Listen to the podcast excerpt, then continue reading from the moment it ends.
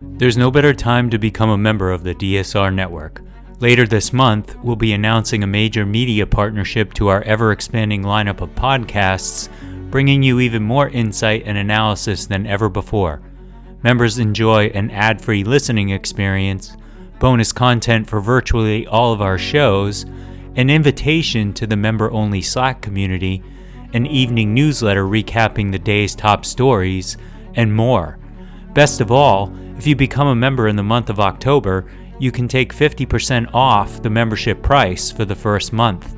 Visit thedsrnetwork.com slash buy and enter code SPOOKY at checkout. That's thedsrnetwork.com slash buy and code SPOOKY. Thank you very much for your support.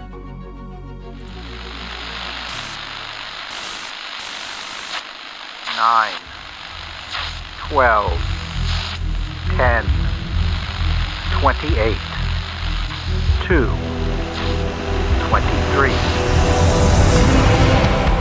This is Deep State Radio, coming to you direct from our super secret studio in the third sub basement of the Ministry of Snark in Washington, D.C., and from other undisclosed locations across America and around the world. Hello, and welcome to the fourth episode in a special limited series of podcasts from the DSR network. No issue is more important to the world than climate change. Later this year, world leaders will gather in Dubai for COP28, the most important international summit at which critical climate issues are discussed. This series of podcasts will look at crucial issues to be discussed at COP28 from the perspective of leading experts from around the world. Each of the podcasts will feature elements from a series of five live expert roundtables we convene to explore the road to COP28 and beyond. Each of the roundtables will be hosted by highly regarded leaders from the climate and international affairs communities. The discussions are presented as they happened, live and without editing. We were very fortunate to have as the chairperson for our second roundtable discussion Fritz Mayer, the Dean of the Josef Korbel School of International Studies. This series of programs has been sponsored in part by a grant from the UAE Embassy in the United States. The UAE is the host nation for COP28. However, it should be noted for this, as for all DSR Network podcasts, all content is completely editorially independent, and each of the independent chairpeople of the roundtables have been solely responsible for the direction and substantive focus of the discussions. Now, on to the discussion from the second part of the second roundtable in our special series, The Road to COP28. I thought we, you know, we continue. Let's continue talking about the the politics of this uh, as a rich, rich vein. Um, to be sure, uh, probably some different uh, perspectives on that, but nonetheless, agreement that there's a political challenge here. Let me let me bring in Karen uh, uh, and then Laurie on this. I know uh, both of you have already spoken a bit about that, but um, your thoughts on this? Hi. So um, I want to go back to what Robert and Mark were talking about, and that is. Uh, Mark didn't use the economist term of sunk costs, right? So, like, we have all this infrastructure that exists. How do we uh, deal with uh, the ongoing investments, including the policy? And we can think of these as sort of relatively hardened into place by whatever means. And it, it doesn't necessarily take uh, you know, greedy people sitting there making each decision. It's that there are, you know, one after another old coal burning plants that were not forced to re up uh, under the Clean Air Act. And there have been many maneuvers like this in the US. I'll just give the US example. Uh, when you look at uh, who is polluting the most of any kind of pollution, what you can see is what uh, sociologists have called disproportionality uh, that there are certain industries that are disproportionately responsible for most of different kinds of pollution, depending on what, whatever kind. And then within those industries, there are specific plants, specific corporations that are most responsible. And um, the interesting thing about these is that these tend to be the least efficient. So, uh, if we're thinking about what governments can do, that's absolutely something. You know, that to get back to that idea about subsidies, uh, is that sub- it's not just necessarily direct, uh, you know, payments to fossil fuels. It's uh, policies that don't force people to, co- you know, level up to uh, even 1970s standards. So, um, you know, w- one of the concerns about China, of course, has been under what standards those coal plants would be coming online and uh, you know i just don't know that the us has any moral authority to negotiate with that. But but i think that this uh, this legacy is what we have to think about. And i think that's very difficult for journalists to convey.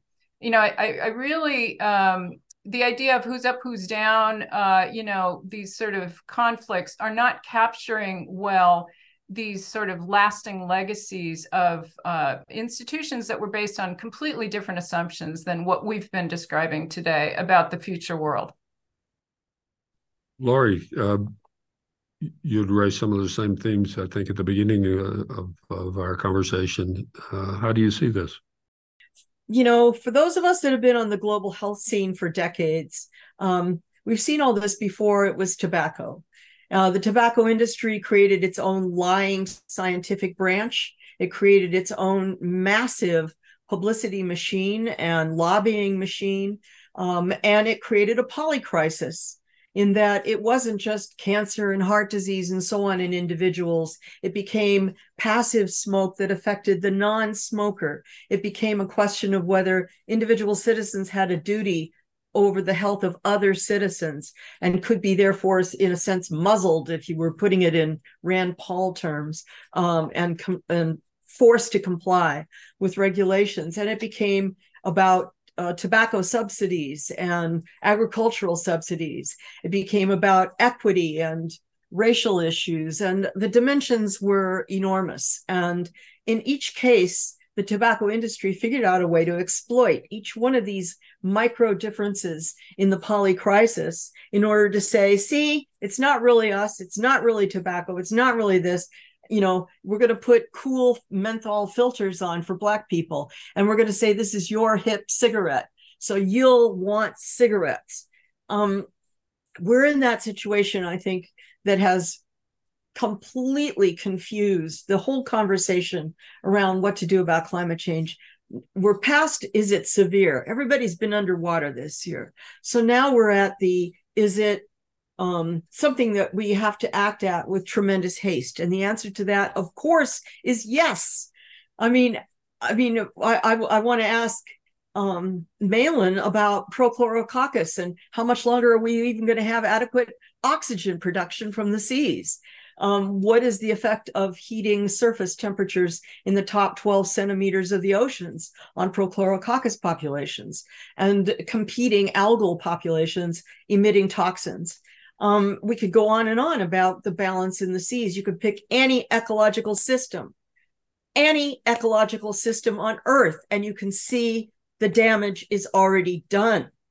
It's already underway. Nothing is future. It is now. So, how do we make the pub, the political response, the economic response, reflect the urgency of the now? And that is where we're failing. And we're failing because we look to individual solutions. You go find money and buy a solar panel. You go find money, sell your old beaten up clunker, and buy a fancy Tesla. You are responsible that is like completely wrong. I mean, okay, fine. Everybody can go buy Teslas. I don't care. But that's not going to change things. It's certainly not going to change it fast enough to, to save the global prochlorococcus population, if you will, um, or any other tree growth or anything else that you think is mitigating or can offset the tremendous damage being done. The only way we get to where we need to be and get there fast enough that your children and your grandchildren are not compelled to live in a total nightmare is if we take on the fossil fuel producers head on. And um, when we talk about subsidies, I mean, these guys don't even pay taxes. Exxon's the biggest corporation on the planet, and it's paying almost no taxes anywhere. I, I don't I tax them, force them. They made massive profits. There's more CO2 going into the atmosphere today than before COVID. So all this sort of let's go green power and everything is all really groovy and cool, but it's not getting to the core problem. And that's that's where I'm going to leave it because otherwise I'd start getting really angry.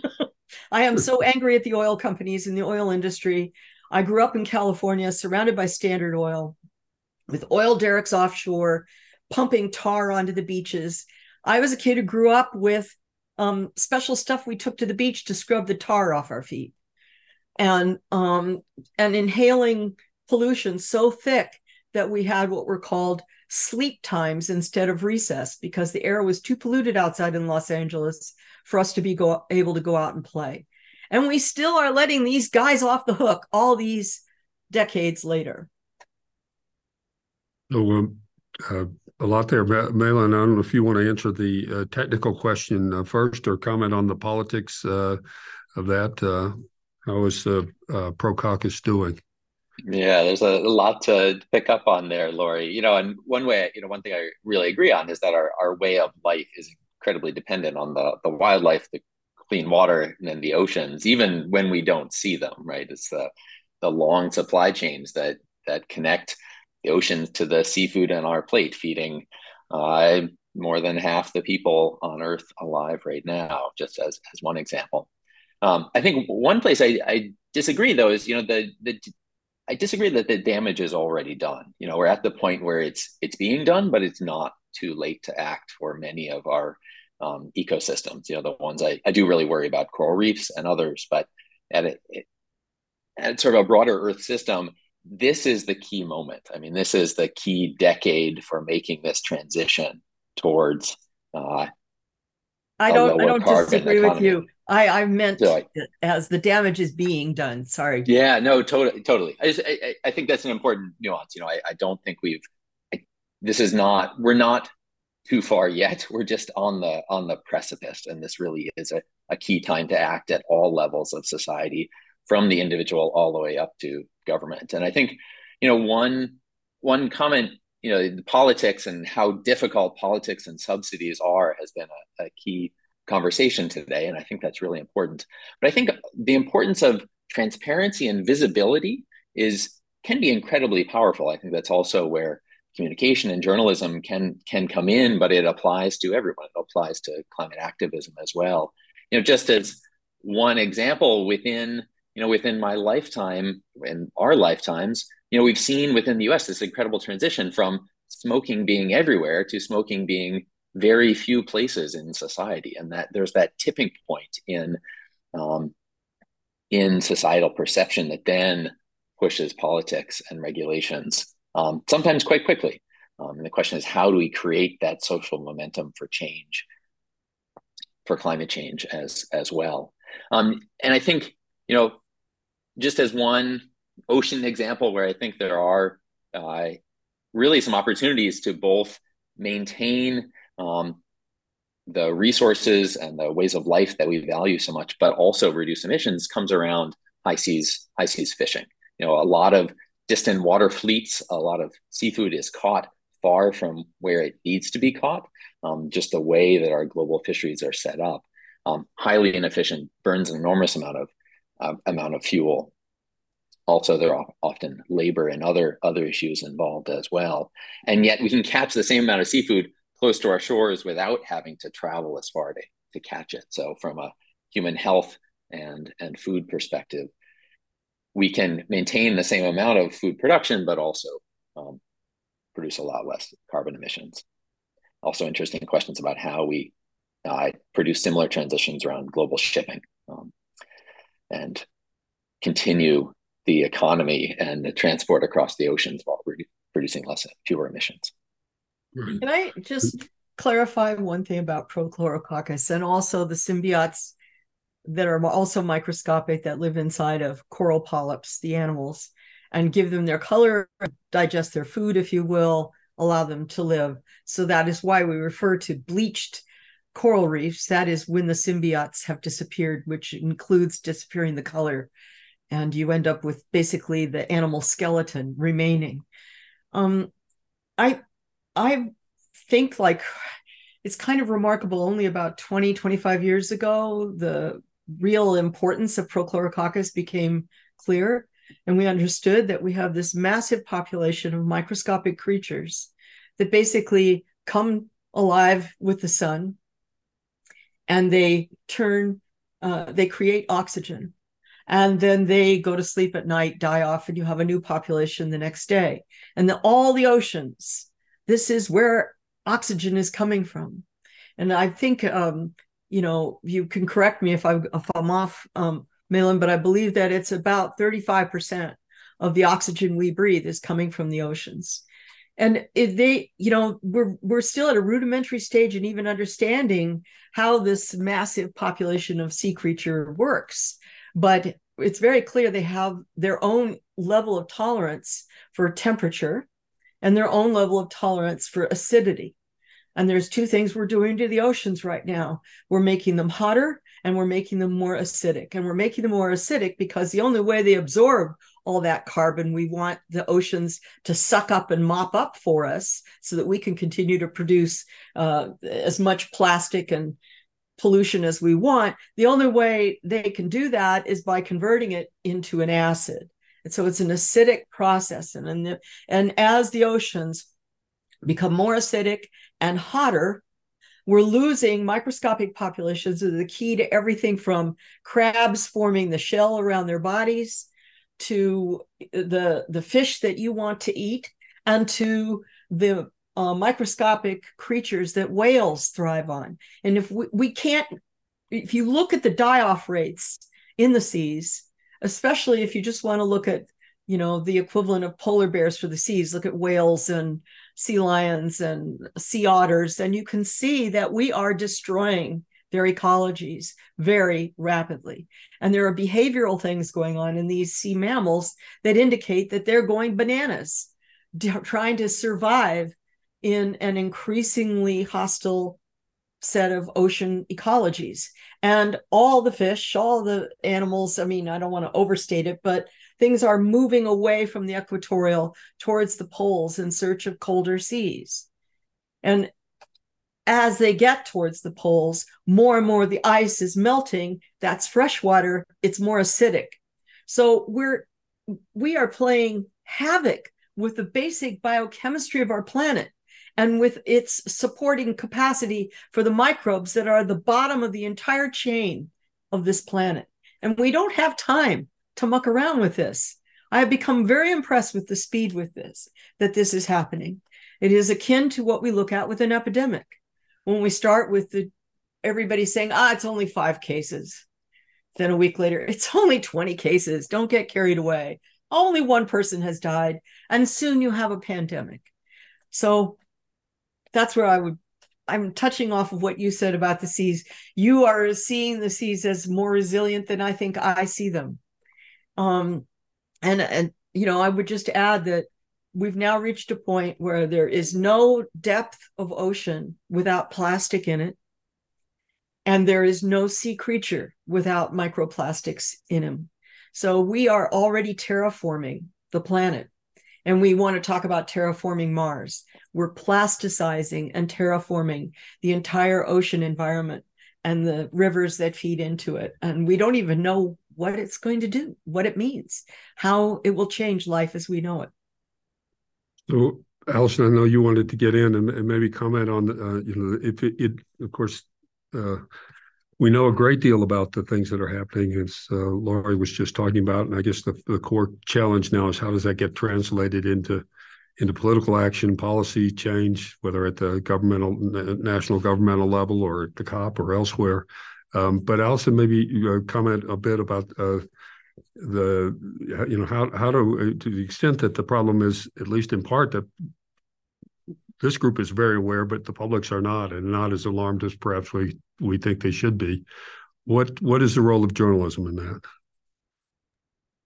The role of journalism is uh, enormous, and like I said earlier, I'm encouraged to see the growth in climate journalism, but we do still need more people writing on this story and we need more nuanced stories.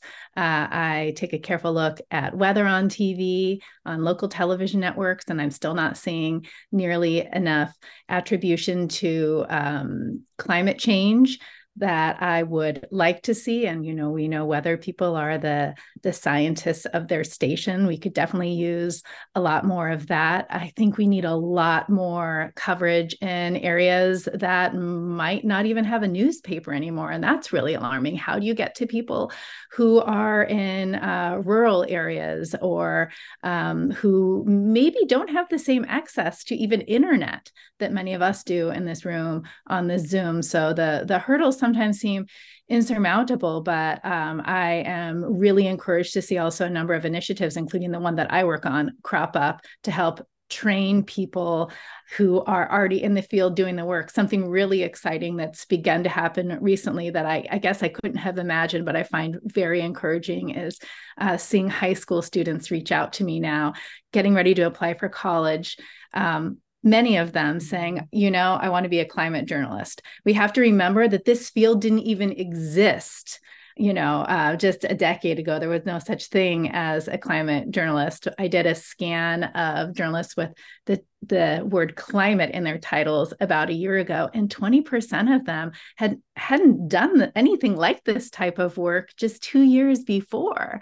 So we have to also um, maybe give journalists a little bit of grace because they're really learning on the job how to cover a really difficult story. And um, you all are excellent excellent climate communicators, but I think we also need more support for scientists who are out there in the field so that they can share their work in a really clear and cogent way. So now we're talking a lot about training journalists. You see that everywhere. But but where are the opportunities for scientists to learn how to talk as clearly about this as Malin or or Peter or others in the room can? Uh, I'd like to see much more support and, gr- and growth in that area too. And I also want people to realize that you don't necessarily in fact you don't have to at all be a scientist to communicate about this work and so there's this um, there's a, we need communication about climate change to happen across populations, across ages, across political spectrums. And so that means that we need, you know, Peter in the room, but I also want to see our USC students talking about it. And that's where uh, I think that individual agency is so so important. So i'm in agreement with everybody here. Yeah we of course we've got to tackle this issue of fossil fuel production and go after big oil but i also want to be really mindful of helping young people feel like they still have a voice. Their voice still means something and they don't necessarily uh, need to go out on the streets and picket for it to mean something. I am in complete support of that type of action but i think even just well we know from the literature just talking about it is one of the most important important things we can do. These conversations are absolutely crucial for shifting social norms. I want to. Uh, I'd love to be sure that we touch uh, on on the sort of international dimension of this. Uh, we are leading up to the to the COP, and uh, um, uh, I want to come uh, back to the question of of you know what what might be happening in places like India or in, in Africa or in developing countries, and the way in which they are thinking about this, and challenges that that uh, um, that the international process may face because of of uh, you know the different positions of of countries in this. But let, let, let me let me ask Peter and, and Mark. I see you're uh, jump in on the current conversation, and then I, I might come back to you, Karen, because you've raised that a couple of times, and and think about um, um, bring this, you know, give us a bit more of an international perspective on the topic uh, that we're talking about. But uh, Peter, quickly, and then and then Mark. Yeah. So first, I completely agree with Allison. Um, you don't have to be a climate scientist to communicate this about this stuff effectively. In fact, most some of the most effective communication I've ever heard on climate has been from non-scientists who tap into their emotions and that's what makes it really powerful for people you don't have to be savvy of all the facts and uh, like the entire ipcc report but the basic story and this is what journalists should be doing too has to involve the fact that this is getting worse. It's a trend that we're on, that it's irreversible. A lot of the damage we're, we're going to live with for the rest of our lives and for many generations. And also that it's the fault of the fossil fuel industry and that they've been lying and disinforming for decades. That's that's a really important part of the story that they are the cause because that's an so if journalists anytime there's a climate disaster, if those basic facts are included in that story, because I think it is part of the story, just in terms of how we do climate media, that would really inoculate the public, help inoculate the public against these false solutions like carbon capture. Then I wanted to say really quickly to Laurie that I totally feel your grief and your anger, and I completely share it too. Um, and also agree with uh, Malin that it's it's never going to be too late to fight as hard as we can, but we are losing things incredibly fast. We are not in the early stages of this emergency anymore. In fact, I was uh, earlier this summer. I was at a workshop, and one of the scientists in the world who I expect uh, respect the most, a mentor of mine, who is uh, an expert on tropical forests, told me privately that he feels that the Amazon has already passed its tipping point. And it took me a, a long time. I'm still processing that from a grief perspective because um, I didn't think that that would happen so soon. Um, I respect, I, I'm sure there's other scientists that disagree, but he's one of the best and for him to say he wouldn't say that lately so we are losing a tremendous amount and it's devastating and, and that's why i'm going out and getting arrested because writing papers just isn't enough for me anymore um, I will say that I, I uh, an, an, oxygen depletion event is not on my radar of things I'm worried about. The things I'm worried about are extreme humid heat, just beyond our abilities, even of healthy people, to thermoregulate. Uh, not even considering most of us who aren't in ideal health or elderly people who don't perspire as much and then uh, multi multiple simultaneous crop failures and food shortages which could lead to incredible like geo uh, geopolitical destabilization. Yeah, I know Jeff Goodell pretty well. I'm I'm actually working on um, another another book, my own book about extreme heat. Um, so so those are that's those are the things that for me kind of go bump in the night and uh, i do sometimes wake up in the middle of the night with uh, pretty bad anxiety uh, being an activist helps me with that and then the last thing I'll say to address, uh, I know I'm kind of going on too long, but Fritz, your last question about kind of international politics. Um, I think uh, that uh, developing nations right now are pretty angry. And um, I think in COP27 last year, I can't remember the number, but it was, I think, in the tens of millions of dollars of loss and damages that were pledged by uh, developed nations to the global south, which is an absolutely insulting number. That's not even couch change for a country like the United States, and it's a huge slap in the face to the to these developing nations to expect them to kind of um, transition away from fossil fuels with you know a few hundreds of thousands of dollars each. It's just ridiculously too low.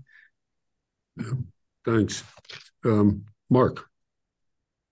Um, so I wanted to pick up on some of the ideas that Allison was talking about and also Peter about how we communicate. And I completely agree that we have to communicate the urgency, the actual damage, the impact of climate change.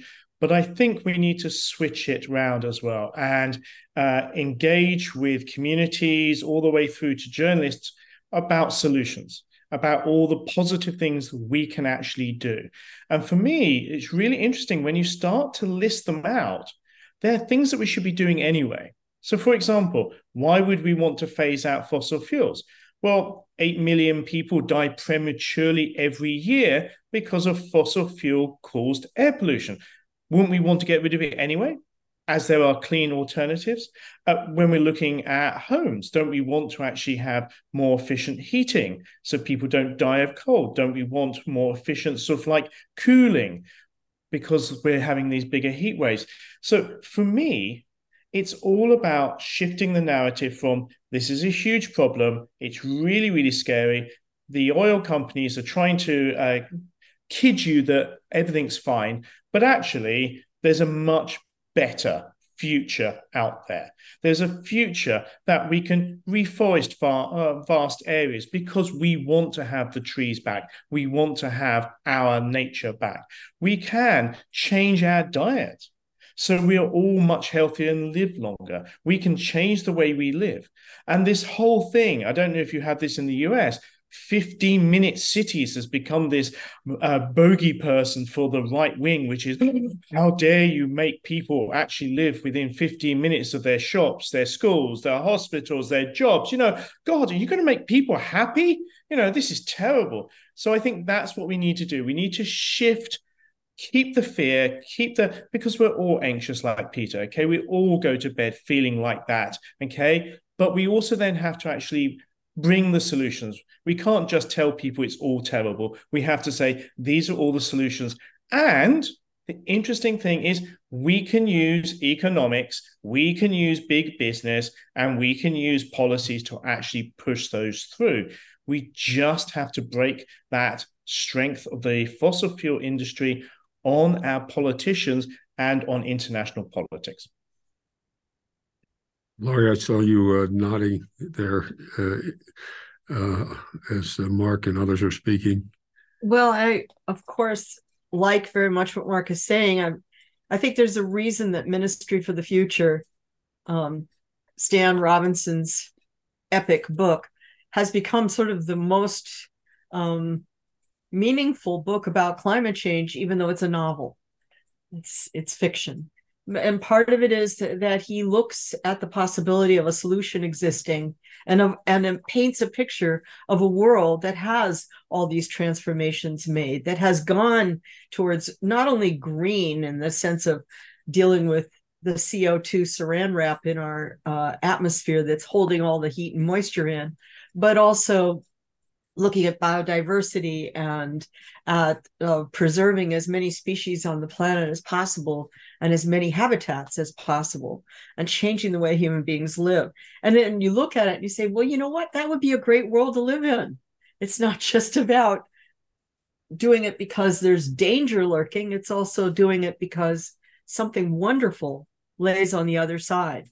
And I think that that is the problem right now in the conversation is that the notion of the something wonderful on the other side starts to sound hippy dippy and everybody the corporate world goes that's all fine and good for your great great grandchildren but not for now. And we haven't done a very good job of selling the the vision of a world in which we are we are filled with lush greenery in our cities. And we have a, a you know a wondrous panorama of species in our environment thriving um, and uh, the only other thing I wanted to just quickly add, as long as I have the uh, I'm capitalizing the microphone here, um, you know, Jim Hansen is, I think, a hero to everybody on this panel, and hopefully everybody who's watching as and listening to the podcast is familiar with his name. He was the first significant scientist to go before the United States Congress back in the 1980s and say there's this thing called global warming and here it comes and he is a NASA scientist. This uh, last four months, when we've had such dramatic, um, attributable weather catastrophes around the world, Hansen put out two key papers in his now different way of doing it, using MailChimp rather than waiting for a journal. And in both of them, he is asking us to look at the energy imbalance. And he's trying to explain the severity of the current crisis and why it has accelerated so much this summer in the northern hemisphere, winter in the southern hemisphere, by saying we have um, so reversed the energy balance in terms of how much energy, primarily in the form of heat, is leaving the planet versus that which is retained in the planet, that we um, are approaching major tipping points across the spectrum. And I think when um, I was previously saying we're already there, we're already getting there, whatever exact verbiage I should have been using, I'm thinking of Jim Hansen and thinking, yes, we we need to, on the one hand, say there is terror lurking, and it's how the proximity to all these tipping points that begin with this energy imbalance. But we have to also be able to say there is another way. And it is a beautiful vision. And it is a world you would love to live in, and you certainly would love for your grandchildren to live in. Thanks for that, Laurie. Robert, let me bring you back into the uh, conversation. Um, so I think you think, you know, you, th- you think in terms of, of uh, incentives and systems and policies um, and maybe have a different, you know, somewhat different perspective on some of these questions. Absolutely. I, am just as interested as everyone in trying to get solutions. And one of the questions is why haven't we got solutions over the last 30 years? And I obviously my colleagues think that that's because we have uh, uh, oil companies around. But frankly, I don't think that's a sufficient answer for why we're not making progress. I think that the problems lie also in the fact that I think the environmental community really hasn't provided a good sense of solutions, solutions that people are willing to make, compromises they're willing to make in order to make the planet a little bit better. And I, I, I fear that it's been all or nothing. The environmental community say you have to get rid of fossil fuels tomorrow. I don't want to listen to you. And as a result, we're not talking about other solutions which might actually work, that might get us on the road.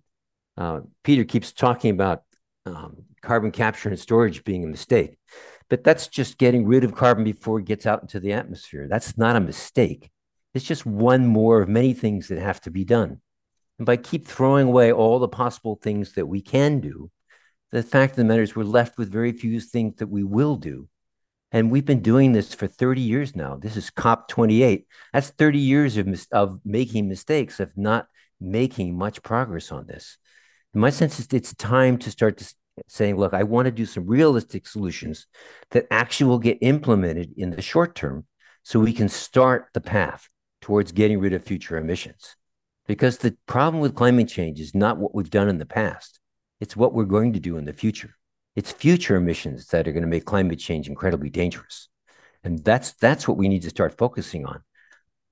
How can we gradually start to get rid of future emissions in a way that the entire planet will join in one agreement? And that's I think that's the thing that is absolutely critical for us to start thinking about.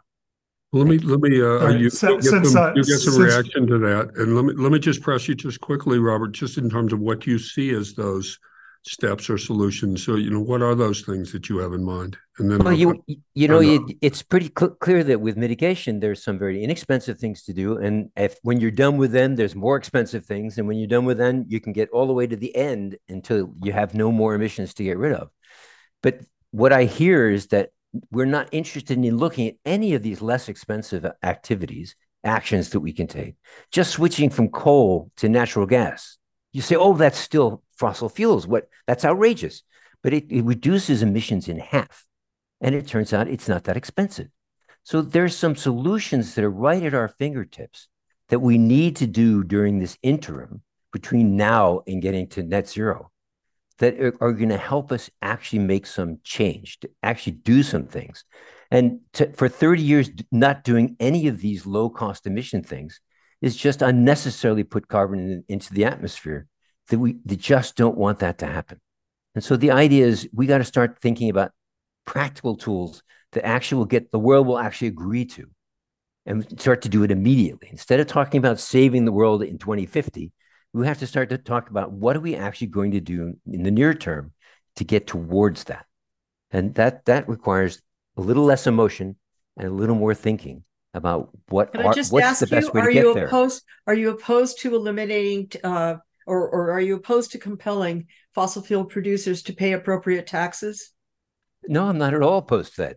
Most of the the the subsidies you're talking about actually are in OPEC countries that are have imposed really high oil prices on the rest of us and have have not put those same oil prices on their domestic economy. So that's where most of those fossil fuel subsidies actually exist. It's it's countries like Saudi Arabia um, charging very low prices to use fossil fuels in their country. You you should get rid of those, um, but but they're not. You're not talking about not having Exxon pay taxes. Exxon paying taxes is is not where the problem is the, the big 10 oil companies that you're probably totally focused on are only responsible for 15% of the oil market. This is this is not like they're controlling 90% of the market or something. They control for a tiny little bit.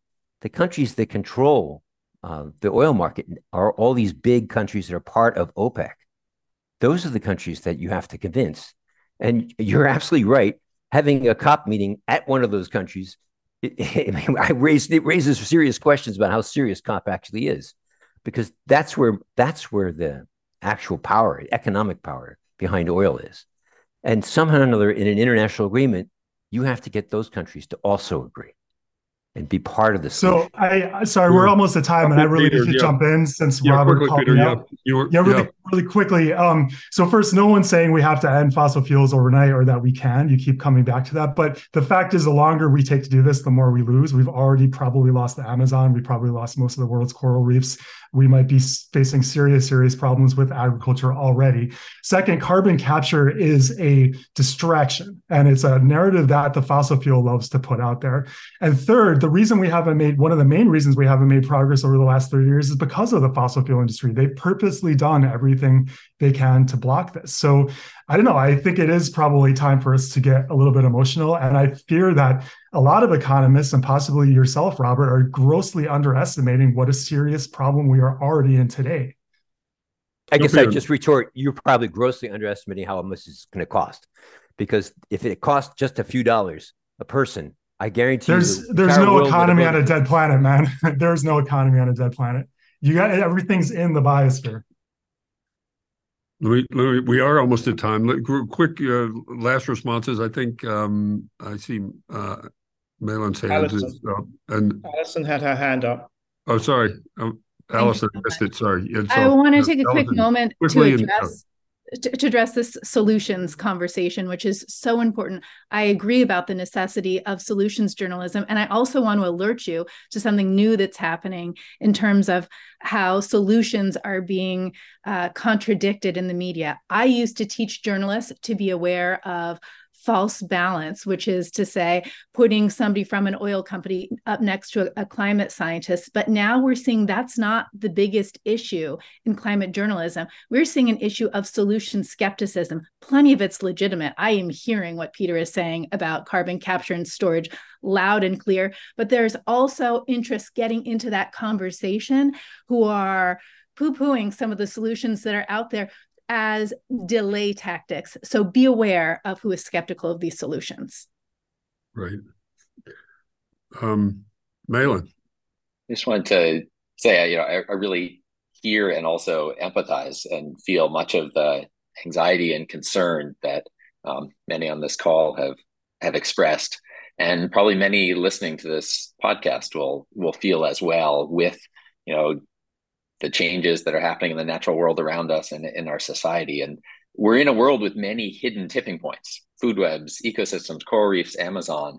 And I think the I think a key message to lead, end on though is what's been coming up in this conversation is, is it's not too late to act and there are solutions and there's actions that everyone on this call or listening to this call can take no matter what role that is it, it's art it's in politics it's in businesses, it's within companies, it's within nonprofits, um, it's within our local communities, our local homes, um, and our families. And we don't have to wait for a global agreement. It can also grow grow locally. You know, we need action on all all levels of society, and I think that's incredibly important because we can't wait any longer. Well, we are at time, so that sounds like a great way to end the uh, uh, this conversation, a very rich conversation. Obviously, we could talk for um, for a great deal longer uh, about all of these issues. Um, some disagreement about uh, how we proceed, obviously, and that's that's to be expected. But uh, I think a shared sense of urgency and uh, whatever skepticism we have about the COP process, uh, recognition that uh, we do have to act at all levels. So, with that, let me thank uh, all of you for the for your time and and thoughtful comments. Um, really appreciate it, um, and uh, let us hope that we are able to take some of the actions as quickly as we need to uh, on this issue. Thank you all.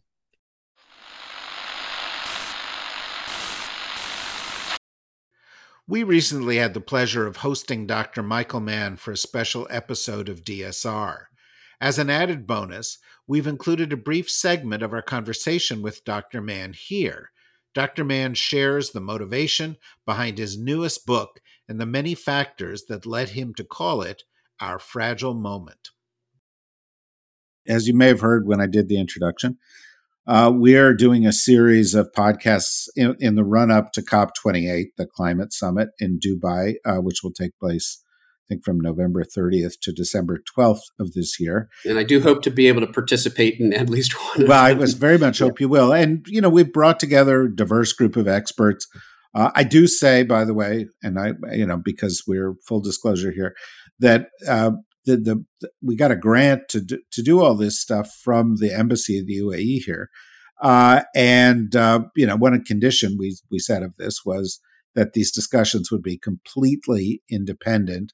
And actually, I haven't even had any influence over the the constitution of these panels. Each of the chairs of the panels have, um, uh, because I don't, I, you know, I, I don't want to blur this.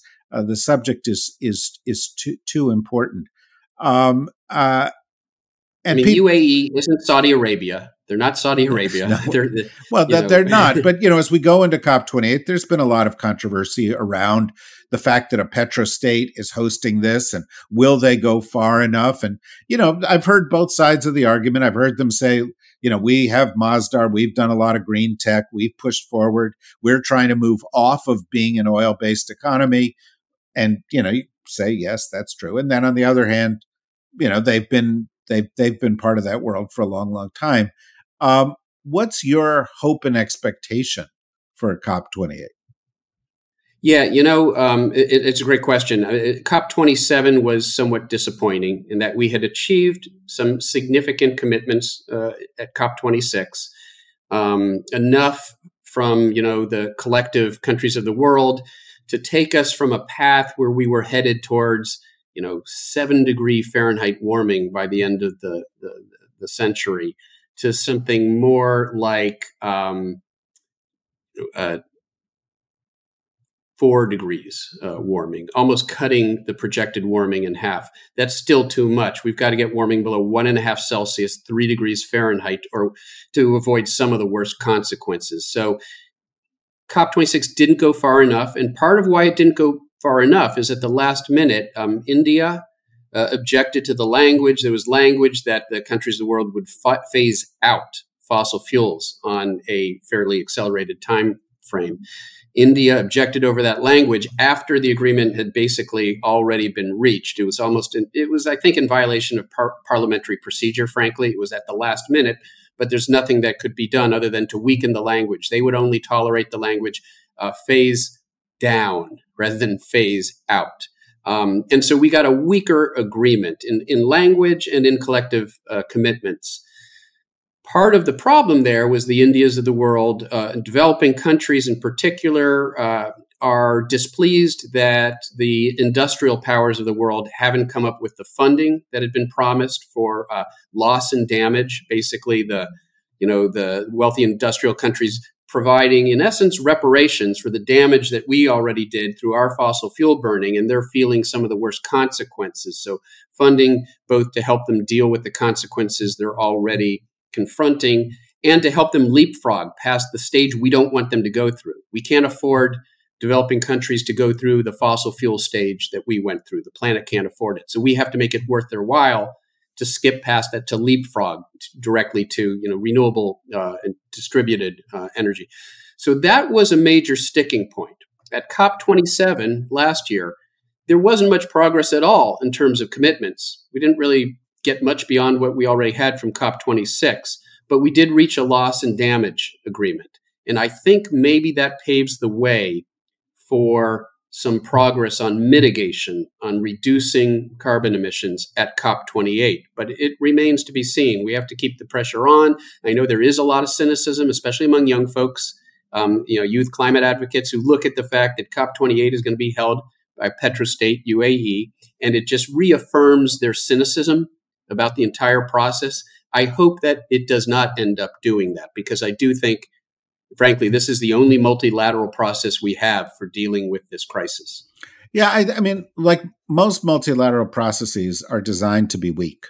The UN was designed to be weak. Most, you know, because we still have this notion of national sovereignty as being preeminent, right?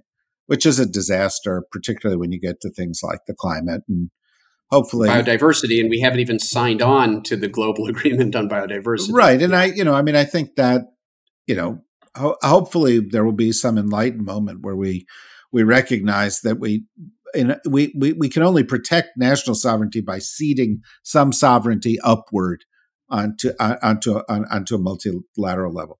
But um, with regard to COP28, the majority of people are not going to be immersing themselves in the details of it. They probably will read a story on December 10th, 11th, 12th, 13th of this year that said, well, this event took place and X. Now, you know, what's the best that can be hoped for? You know, that, I mean, I've, I've seen some rumblings that people are going to make some financial commitments to the developing world. Yeah, the financial commitments are important because loss and damage is not yet, I forget what the promise is, how many billions of dollars, but we're not anywhere close to coming up with the funds that had originally been promised um, uh, for loss and damage. Um, so that's important uh, because I do think it will help um, I think it, it, the demonstration of good faith on, on on that side of things will help along, you know, getting the Indias of the world to to agree to stricter language and to make uh, stronger commitments to reducing their carbon emissions. Um, the other thing that was disappointing, frankly, about COP26 um, was uh, there was originally a hope that there would be some agreement to stop funding new fossil fuel infrastructure. Uh, the International Energy Agency has said, you know, and they've been no cheerleader on renewable energy, but um, but they've been very clear about the fact that um, there is no way to stabilize warming below that dangerous one and a half Celsius, three degree Fahrenheit level and continue to expand fossil fuel infrastructure at the same time, which we're still doing in the United States and other countries are doing it as well. So what we really need is a commitment to fund no new fossil fuel infrastructure, no new coal uh, fired power plants, no new uh, natural gas or oil pipelines, um, no new, uh, you know, uh, uh, ocean uh, drilling, oil drilling. Um, we we need to stop cold turkey on. That doesn't mean stopping all fossil fuel extraction. Uh, we have to phase that out. Um, we need to meet energy needs as we decarbonize our economy, but we have to stop expanding the capacity for fossil fuels, which is it's crazy. In it's what we're still doing. Uh, yeah, I would say as as just a final point, I'd be interested in your thoughts on this. Um, when the whole process uh, started around the time of the Paris Accords, I, you know, the United States was kind of slow slow to the table. And you know a lot of there was a lot of talk about the paris accords but my view of them at the time was these are very weak. Essentially it's a bunch of countries saying we're going to set our own standards and we'll try to meet them right. let's name and shame. The enforcement mechanism was so, name and shame. Right. And, yes. and, it, and it was just we were dragging our feet and that was the Obama administration. We went through, obviously, Trump was no ally in, of, of these issues. But Biden in the Inflation Reduction That's an understatement. yeah, right. Well, exactly. But in Biden in the Inflation Reduction Act made the biggest single commitment to green energy, green tech in American history. And, and it really seemed to me like a kind of a watershed moment, which did not, I think, get the kind of coverage it deserved. But, but but am I overstating that? No, absolutely. It was the boldest, the only real climate legislation ever signed into law by an American president. Um, I forget how much, forty billion dollars. I think uh, no, two hundred and forty billion dollars. I think of investment in, uh, in, in clean energy and in other climate investments. Um, and just just yesterday, he announced uh, this new Climate Corps uh, to basically, you know, fund uh, young folks to um, you know 20,000 20, young people to go out and work yeah, on the climate. 20,000. Yeah, to to deploy all of the technology into in the solutions that we have now. So, and that was part of the IR, uh, Inflation Reduction Act. That was one of the things uh, that was in there. Um, and so, it was the boldest legislation yet passed, and yet it was highly constrained by the fact that it could only pass with the blessing of a coal, uh, coal state uh, Democrat uh, from West Virginia who demanded basically a watering down of the language. And so we got a much weaker agreement than we might have got, you know, with 51 or 52 Democratic uh, senators. Uh, it was 50 Democrats in the tie breaking vote by the vice president. Um, and so we got the strongest agreement we could get under those circumstances. And what frustrates me, David, is that you hear a lot of folks saying, uh, you know, blaming uh, Biden. Um, in New York the other day, there was uh, you know, it's Climate Week, uh, UN uh, uh, meeting in uh, New York City, um, thousands of people marching in the streets, and a lot of the criticism was of the Biden administration. But look, the Biden administration can only sign into law legislation that comes out of Congress, and that was the best legislation we could get at the time. Moreover, the sorts of executive actions that we would like to see the administration take are being turned back by conservative courts, by courts that have been loaded uh, with conservative judges and justices after four years of, of, of Trump. And so, what I find, you know, dangerous is this sort of circling the wagon, or not circling the wagons, uh, the sort of the the circular firing squad, where climate activists blaming Biden and Democrats rather than realizing that if we want stronger policy, the only solution is for us to get out there and vote in mass numbers in elections, vote out these climate deniers, vote in climate advocates, give Congress the sorts of the, the kind of majority that it needs to pass more stringent legislation. So I, I, I, I, I try to remind some of my well-intentioned younger friends that make sure we blame the bad actors and and not you know uh, shoot ourselves in the foot by you know by for example you know blaming it on Biden and dampening enthusiasm for people to turn out in this next election because that's what's critical if we want to do more. Yeah, I mean I couldn't agree more strongly.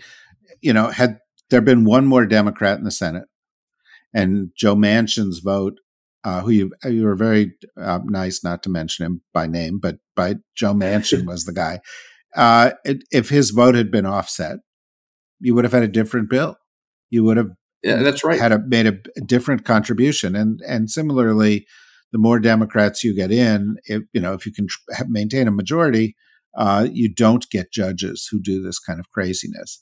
Um, and- I mean, you're right. We can, you know, it's a slippery slope. That sort of thinking, that sort of when we try to reimagine history. What if the Supreme Court hadn't stopped the recount and we we got a President Al Gore? Where would we be today? Yeah, no, absolutely, absolutely right. But you know, we are where we are, and people are like, "Well, exactly. what can I do about climate?" You know, I sort my garbage, I drive a electric car. What else? You know, I ride a bike. What else can I do?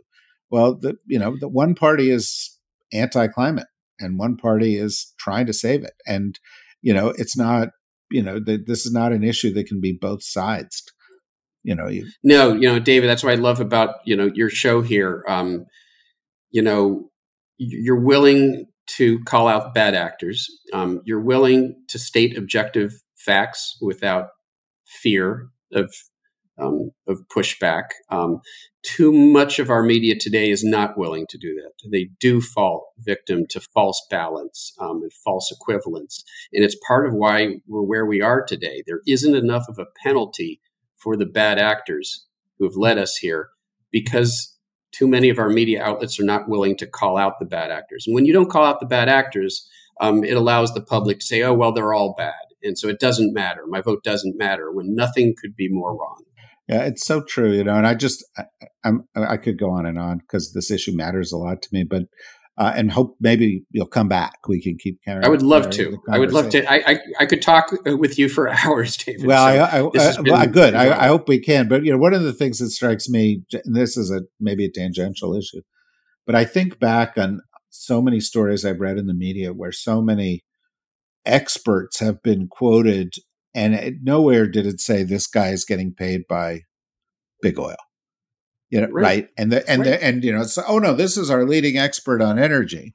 And it's like uh, yeah but he's on the payroll. It's you know oh yeah or even worse than that it's you know he, he's the president of americans for prosperity. Oh i'm for prosperity. Yeah yeah how can i do no it's a it's a front group funded by the koch brothers um, you know uh, that that you know to sow doubt and confusion.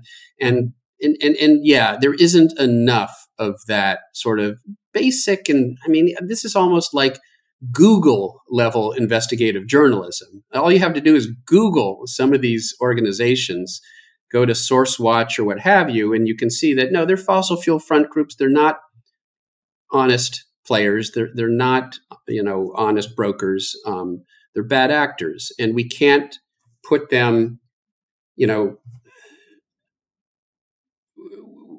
We can't somehow, you know, put them on an equal footing with, you know, objective voices, with scientists um, or, you know, uh, climate policy experts, uh, independent, you know, uh, climate policy experts. I think this is part of the problem that the media, our, our, our, mainstream media in general, sort of um, continue to promote false equivalence about problems like climate change um, to both sides in it. It's sort of like, you know, would you both sides whether the earth is flat? You know, when you have a NASA, you know, expert, do you have to also have a member of the Flat Earth Society side by side so you can debate whether or not the earth is flat? No, it's absurd. We wouldn't do that. And yet that's essentially what we continue to do when it comes to matters like climate.